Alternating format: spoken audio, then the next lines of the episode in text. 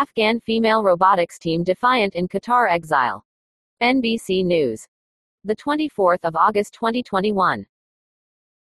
Doha, Qatar, they are known as Afghanistan's robot girls. The 10 high schoolers from Afghanistan's western city of Herat are members of a team that has made international headlines for several years for its work developing and building robots. The team became a symbol of progress in modern Afghanistan, taking part in competitions around the world.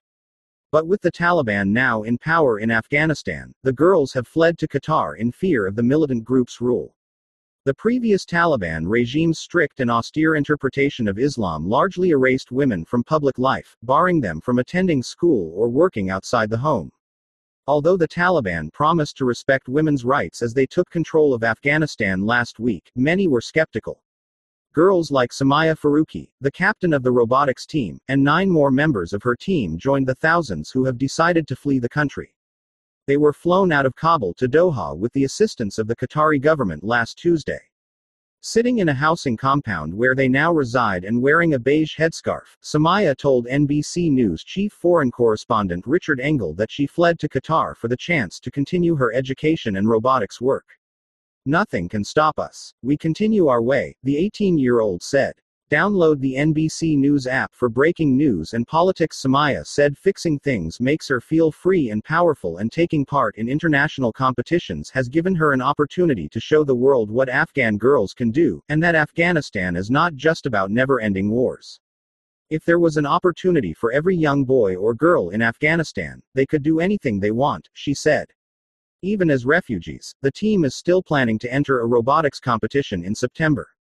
At the moment, it is working on a 5 foot tall robot that uses ultraviolet light to remotely sweep rooms and destroy viruses. Love of technology started early for Ada Haydarpour, 17, the chief programmer on the team. She got a Super Mario video game when she was 7, and decided right away she wanted to know how it worked. She said she hopes to become a software engineer and work for herself someday. I'd really love to build my company and be the boss of that company, she said. It's for the sake of those dreams that Ada said she had to flee to Qatar. But the pain of leaving her homeland is still raw. The girls came to Doha without their families. Some of their teachers, mentors, and even team members are still in Afghanistan. Somaya broke down in tears when asked how difficult it was for her to leave her loved ones behind. We are going to go back to Afghanistan again, Ada said, vowing to return, however long it takes. We will go to Afghanistan again, and build Afghanistan and just change the future of Afghanistan, she added.